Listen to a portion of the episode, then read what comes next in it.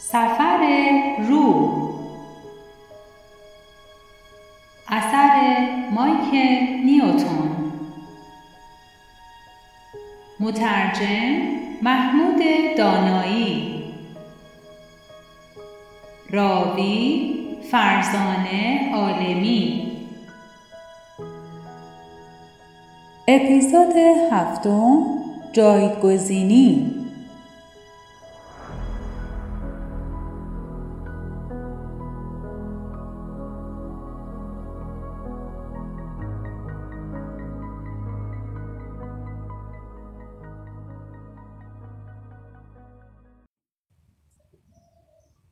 افرادی که به وجود روح اعتقاد دارند خیال می کنند که همه روحها بعد از زندگی زمینی در فضای خاصی با هم محشور میشن. بسیاری از سوژه های من قبل از آنکه به خواب مصنوعی برده شوند هنوز همین برداشت رو دارند. اما وقتی از خواب بیدار می شوند از اینکه فهمیدن در برزخ برای هر روحی جای خاصی در نظر گرفته می شود دچار شگفتی هستند. من در ابتدا که بررسی در برزخ را شروع کردم موضوع گروه بندی ارواح را قبول نداشتم. تصور من این بود که روحها پس از مرگ جسمی زمین را ترک می کنند و بدون هدف و برنامه خاصی در آن دنیا در گردش هستند. حالا این نتیجه کاملا برام حاصل شده که جایگزینی ارواح در برزخ بر اساس پیشرفت و آگاهی آنها صورت می‌گیره. روح پس از مرگ جسمی به برزخ می رود و به گروهی از همردیفان خود می پیوندد. البته روحهای جوان و بی تجربه و همچنین اونهایی که به دلایل مندرج در فصل چهارم منزوی و از بقیه کنار گذاشته می شوند از این روش کلی مستثنا هستند. در اکثر موارد روحهایی که با یکدیگر سوابق دوستی و صمیمیت دارند و سطح آگاهی آنها تقریبا مشابه است همگروه می شوند.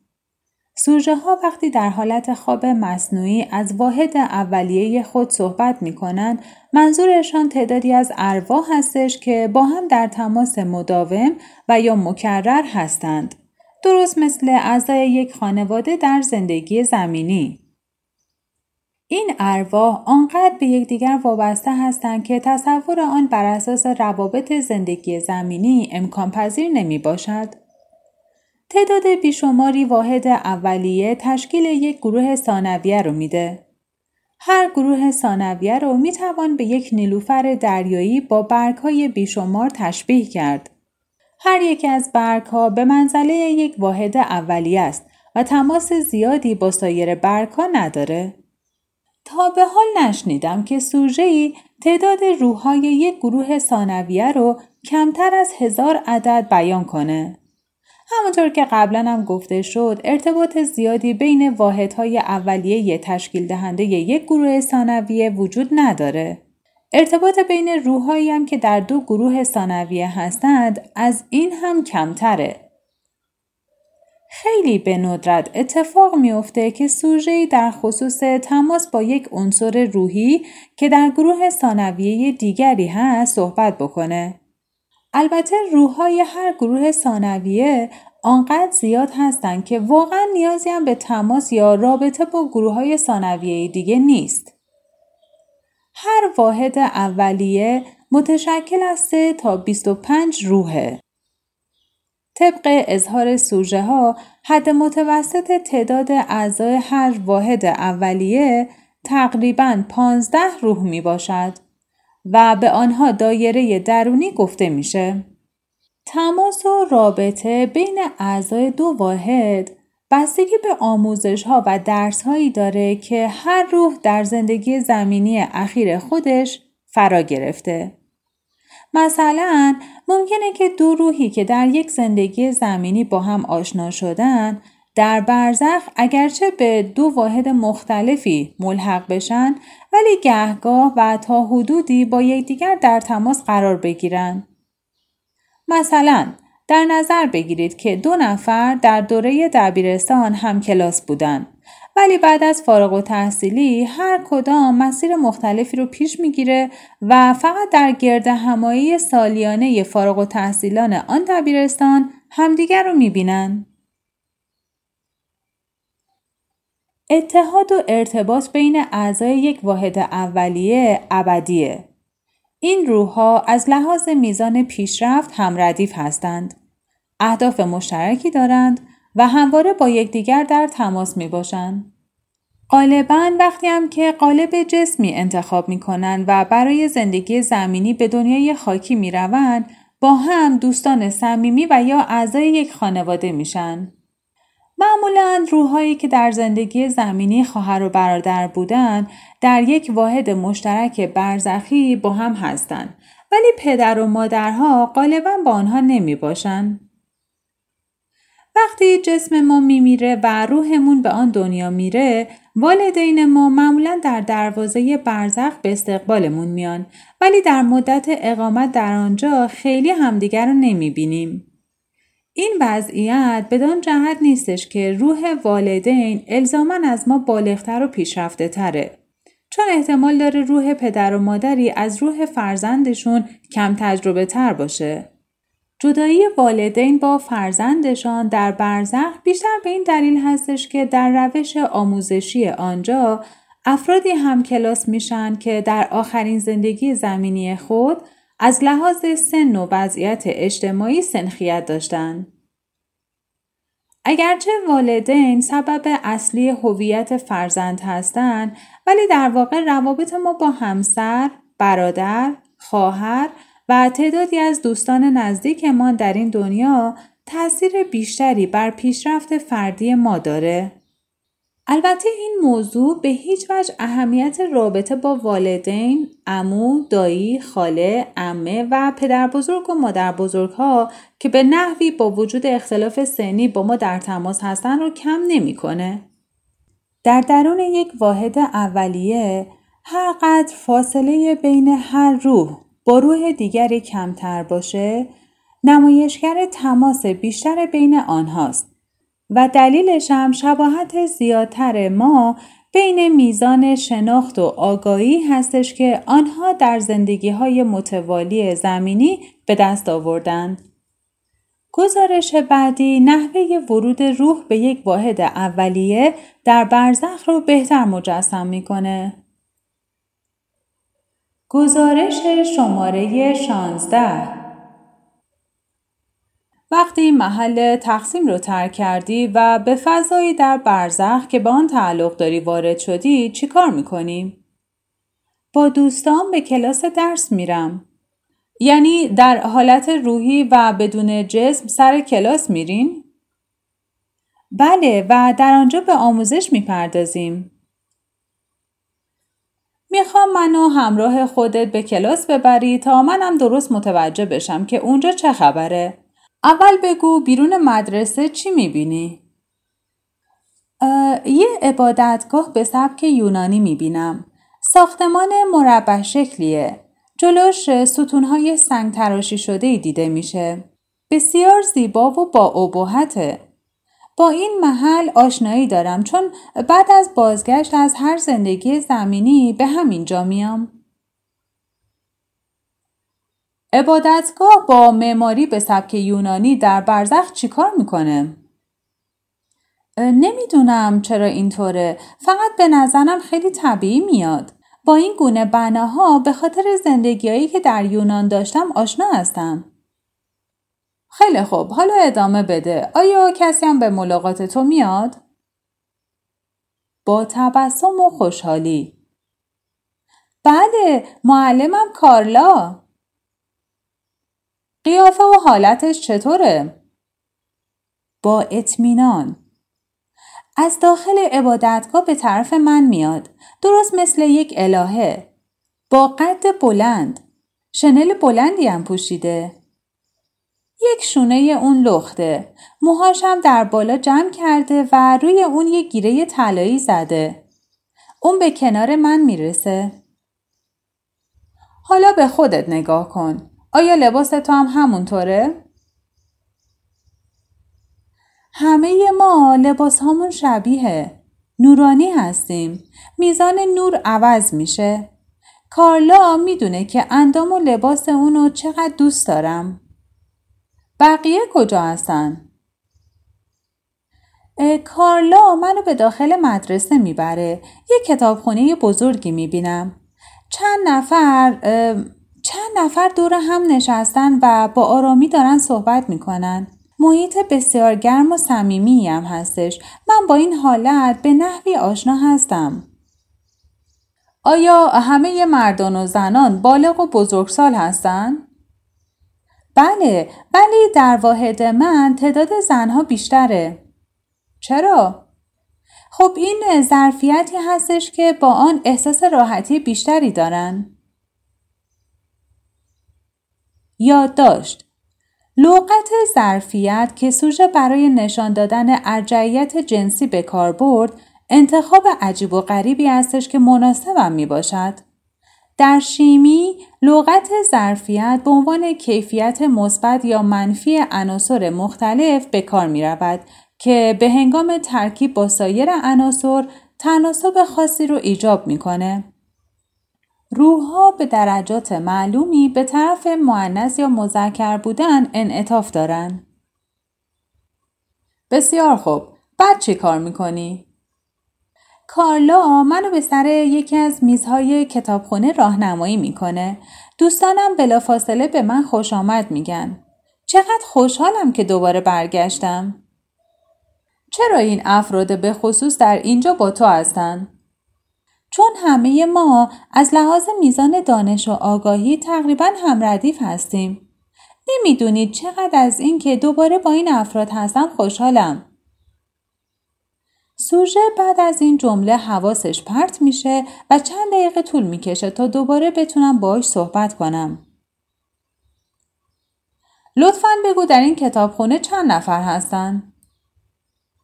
مکس با حالت شمارش یک دو پنج شیش ده ها تقریبا 20 نفر آیا همه 20 نفر از دوستان نزدیک تو هستند؟ همه ما با هم خیلی صمیمی و نزدیک هستیم. مدت های مدیدیه که اینها رو می‌شناسم اما پنج نفر اونها صمیمی ترین دوستانم هستن. آیا همه 20 نفر از لحاظ میزان دانش و آگاهی هم ردیف هستند؟ تقریبا بعضی یک کمی از بقیه جلوترن. تو در مقایسه با بقیه از لحاظ میزان آگاهی در چه وضعی هستی؟ تقریبا در حد متوسط این کلاس. در مقایسه با پنج نفر دوستان نزدیک در چه وضعی هستیم؟ تقریبا مشابه هستیم. ما غالبا با هم به آموزش و یادگیری می‌پردازیم. یکدیگر رو به چه نامهایی خطاب می‌کنین؟ با حالت خنده. ما برای همدیگه اسمای خاصی گذاشتیم. مثلا به تو چی میگن؟ کاردک چرا این اسمو برات گذاشتن؟ آیا به صفات تو مربوطه؟ مکس بله من معروف شدم که در زندگی های زمینی عکس های تند و تیزی از خودم نشون میدم. نزدیکترین دوستت رو با چه اسمی صدا می‌کنی؟ با خنده آپاش او همیشه همه انرژی خودش رو به دوروبر خودش میریزه. ضمنا در زندگی زمینی هم از آب خیلی خوشش میاد. خب حالا بگو تو دوستان در این کتابخونه چیکار می‌کنین؟ من سر میز خودم میرم و همه ما کتاب ها رو تماشا می‌کنیم. کتاب ها؟ چجور کتاب هایی؟ کتاب های زنده مربوط به زندگی خودمون. در مورد این کتاب ها بیشتر برام توضیح بده. کتاب ها فقط تصویری هستند. جلد سفید کلوفتی دارن. زخامت هر کدومم 5 تا 7 سانتی متره. قطر اونا هم خیلی بزرگه. یکی از این کتاب ها رو بردار. اونو باز کن و بگو که چی می‌بینی؟ دستهایش را به حالتی که کتابی را باز می‌کنه حرکت میده. در این کتاب هیچ نوشته ای نیست. هر چیزی که ما می‌بینیم تصویریه. عکسای زنده. عکس های متحرک؟ بله، عکس ها چند بودی هستند. حرکت می‌کنن. تصاویر در جهتهای مختلف نور عوض میشن. یعنی عکس ها مسطح نیستن. عمق دارن بله؟ بله بله صحنه های زندگی خودمون در آنجا منعکس میشه. دقیقا شرح بده تو و دوستانه چطوری از این کتاب ها استفاده می‌کنین؟ اول که کتاب رو باز می‌کنیم تصویر خیلی واضح نیست. بعد کم کم یکی از های زندگی زمینی ما کاملا مشخص میشه. در قطع اندازه کوچکتر مثل مینیاتور صحنه واقعی زندگی. بعد زمان به چه ترتیبی در این کتاب ها و صحنه منعکس میشه؟ هر تصویر مربوط به یک صحنه واقعی از زندگی زمینی ما هستش. زمان به صورت فشرده در اومده. فعلا من با ماجرای زندگی قبلی تو کاری ندارم. یکی از کتاب ها رو بردار و بگو اولین چیزی که توجه تو رو جلب می‌کنه چیه؟ من نداشتن نظم و ترتیب و دیسیپلین فردی در زندگی اخیر زمینی خودم رو می‌بینم. صحنه های مربوط به این موضوع الان به ذهنم میاد. غیر از این صحنه مرگ جسم خودم را هم می‌بینم. در جوانی مردم. ضمن یک زد و خورد. پایان بینتیجه ای بود. اما در این کتاب ها صحنه های زندگی زمینی آینده خودت رو هم می‌تونی ببینی؟ بعضی امکانات رو میشه دید. فقط کمی. به صورت درس هایی که باید اینجا یاد بگیریم. غالبا این گونه امکانات بعدا با کمک بقیه بررسی خواهند شد. هدف اصلی استفاده از این کتاب ها بررسی و تاکید بر اعمال گذشته ماست. اصولا برداشت تو از جمع شدن در این کتابخانه به همراه سایر همردیف ها چیه؟ ما یکدیگر رو کمک می کنیم تا بتونیم به اشتباهاتی که در زندگی اخیر زمینی مرتکب شدیم واقف کردیم. معلم ما گاهی اینجا هست گاهی هم نیستش و لذا ما با بقیه همردیف ها درس می خونیم و تصمیماتی که در موقعیت های مختلف گرفتیم و همچنین انتخابایی هم که از بین امکانات متفاوت کردیم مورد تجزیه و تحلیل و بررسی قرار میدیم. آیا در این ساختمان کلاس یا کتابخونه دیگه هم هست؟ نه برای واحد همردیفای من فقط همینه. اما در نزدیکی اینجا ساختمونه دیگه هم هستش که بقیه واحدها و گروه ها در آنجا آموزش می‌بینن. آیا روحهایی هم که در ساختمان های دیگه ای تحصیل می‌کنن از همردیف های تو پیشرفته تر هستند؟ بعضی واحدها بالاتر از ما و بعضی هم پایین تر. آیا شما اجازه دارین که به بقیه ساختمون ها برین و با واحدهای آموزشی اونجا تماسی داشته باشین؟ مکس طولانی خب ما به یه ساختمون خیلی سر می‌زنیم. کدوم ساختمون؟ اونجایی که روحای کم تجربه تر در اونجا هستن. وقتی معلمشون نیست ما کمکشون می‌کنیم. مورد احتیاج بقیه بودن و کمک به بقیه چقدر خوبه. کمکشون می‌کنین یعنی چی؟ با خنده. خب که تکالیف خودشون انجام بدن دیگه. آیا این کار مسئولیت معلم ها و راهنمایان نیستش؟ البته ولی معلم ها و راهنمایان سطحشون خیلی بالاست. این روحای کم تجربه با ما راحتتر مسائلشون رو مطرح می‌کنن. شاید ما بهتر اونا رو درک می‌کنیم. پس شما ضمن شاگرد بودن گاهی معلمی هم می‌کنین. بله اما فقط در مورد این عده نه بقیه. چرا نه؟ مثلا چرا روحای پیشرفته تر گهگاهی به کتابخونه شما نمیان که شما رو کمک کنن؟ آخه اطرافیان ما از همردیف های من پایین تر هستن و با ما کاری ندارن. منم اگه بخوام با کسی تماس بگیرم در غیر ساعت درسی این کارو می‌کنم. آیا تو به هر جایی که بخوای می‌تونی سر بزنی به شرط آنکه در مواقع آموزش مزاحمشون نشی؟ با کمی ابهام من ترجیح میدم همین حوالی باقی بمونم ولی می‌تونم از طریق ذهنی با هر کسی که بخوامم تماس بگیرم. برداشت من این هستش که انرژی روحی تو محدود به همین محله و فقط به طور ذهنی می‌تونی با بقیه تماس بگیری. درسته؟ من احساس محدودیت نمی کنم. محیط انقدر وسیع هستش که دلتنگ نمیشم. اما با هر کسی هم نمی‌خوام ارتباط برقرار کنم.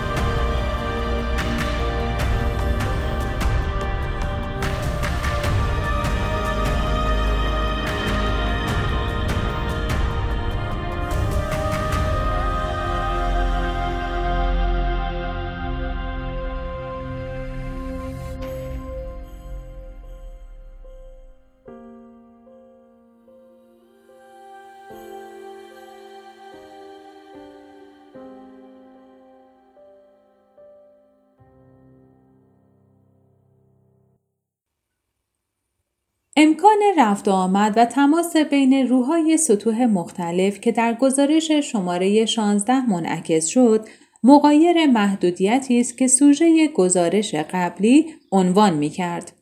وقتی من سوژه ای رو به برزخ می‌برم برداشت اولیه او نسبت به محیط و به خصوص انتظامات حاکم بر آنجا عجولانه و ناقصه. یک سوژه متوسط میگه که در فضای مخصوص خود که خیلی هم وسیع و مفصله به سر می‌بره و احساس محدودیتی هم نداره. اما وقتی سوژه در خواب مصنوعی به حالت ابرآگاه می‌رسه غالبا از آزادی حرکت و رفت آمد به فضاهای دیگه ای که ارواح سطوح مختلف با هم معاشرت دارن و به گردش و تفریح می‌پردازن صحبت می‌کنه. در این مکان عمومی روحها به فعالیت های مختلفی مشغول میشن. بعضی ها با یکدیگر شوخی می‌کنن مثلا روحهای کم تجربه تر رو دست میندازن. یه سوژه می‌گفت ما درست مثل بچه ها به همدیگه حقه و کلک می‌زنیم. مثلا وقتی قایم موشک بازی می‌کنیم و روحهای کم تجربه تر گم میشن ما کمکشون نمی کنیم و سر به سرشون هم می‌ذاریم. من حتی شنیدم که گروهی از ارواح گاهی میهمان دعوت می‌کنن که بیایند و برایشان قصه و حکایت تعریف کنند و آنها را سرگرم نمایند. درست مثل نقال های قرون وسطا. سوژه دیگری میگفتش که روحهای همردیفش خیلی علاقه دارن یک عنصر روحی که او را فکاهی صدا می‌کنن بیاد و با کارهای بامزهش آنها را بخنداند. بیشتر اوقات تشریح جزئیات ارتباط بین روحها برای سوژه هایی که در حالت خواب مصنوعی هستند مشکله. تجربه ای که بارها توسط سوژه های مختلف بیان شده این هستش که روحها گاهی برای تمرکز بیشتر انرژی فکری و ایجاد اتحاد و اتفاق و هماهنگی بین خودشون به طور حلقه دایره وار دور هم جمع می شوند و به آواز دست جمعی و همخانی می پردازن. در این حالت همه سوژه ها نوعی ارتباط با قدرت برتری رو گزارش میدن. گاهی اوقات وقتی روحها دور هم جمع میشن و تمرکز میدن نوعی رقص با وقار و با متانتی رو نیز بازگو می‌کنن که به صورت در هم آمیختن نورها و رنگهای مختلف به نحو زیبایی براشون مجسم میشه. اشیای مادی مثل قایق، حیوانات، ساحل دریا، مقبره مقدسین نیز گهگاه به نظرشون میاد. این تصاویر مفاهیم و خاطرات خاصی از زندگی های متوالی زمینی روحها رو براشون تدایی می‌کنه. یادآوری این گونه صحنه ها باعث نمیشه که آنها دلشون برای کره خاکی و زندگی زمینی تنگ شود و بخواهند که دوباره به اینجا برگردند بلکه این مناظر رو فقط به عنوان خاطراتی از زندگی جسمی که در ساختار هویت روحی آنها تاثیر داشته تلقی می کنند. به نظر من بیان این صحنه ها حالت افسانه های تخیلی نداره و حتما دلالت بر تظاهر وقوع این مراسم در برزخ می‌کنه. همه سوژه ها در حالت ابرآگاه در خصوص فعالیت های مشابهی در برزخ صحبت می کنند ولی تصویری که از مکانهای آنجا داده می شود متفاوته. مثلا سوژه اخیر محل آموزش خود را شبیه یک معبد یونانی توصیف می کرد. اما فرد دیگه ای ممکنه که مکان یادگیری رو به صورت ساختمان مدرن مدارس امروزی بیان کنه. در بعضی موارد در بین گفته های آنها مقایرت هایی هم دیده میشه. برای مثال همونطوری که در فصل قبلی دیدیم سوژه ها هنگام مسافرت در برزخ فضای اونجا رو کروی شکل بیان می‌کنن. حالا که در موقعیت دیگه ای میگن که فضای برزخ نامحدوده و پایانی بر آن متصور نیست. فکر می کنم علتش این هستش که افراد در حالت خواب مصنوعی برداشت خودشون را از برزخ در قالب داده های ذهنی تجربیات زندگی زمینی بیان می کنن. بسیاری از اوقات سوژه ها وقتی که از خواب مصنوعی بیدار می شوند میگن خیلی چیزها در برزخ دیدن که بیان آن با الفاظ و تصاویر شناخته شده در زندگی زمینی امکان پذیر نمی باشد. هر فرد وضعیت برزخ و تجربیات فردی خودش رو با سمبول هایی که در حد فکری خودش قابل فهم و درک است بیان می‌کنه. در مواردی هم وقتی که سوژه در خواب مصنوعی به برزخ برگردانده می شود چیزهایی می‌بینه که برای خودش هم باور کردنی نیست. این بدان جهته که ناحیه تحلیلگر ذهنی خداگاه هنوز هرچه را که می‌بینه تعبیر و تفسیر می‌کنه.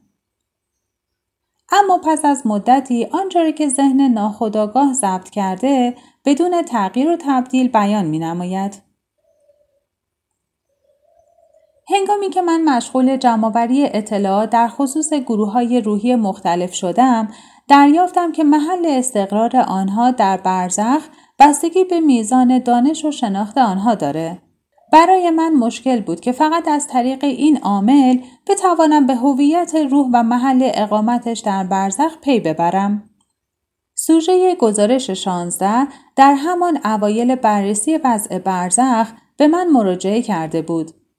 مطالب گزارش شده توسط این سوژه در پیشرفت مطالعات من بسیار موثر و مفید بود چون دریافتم که از طریق رنگ هم می شود روحها را از یکدیگر متمایز کرد.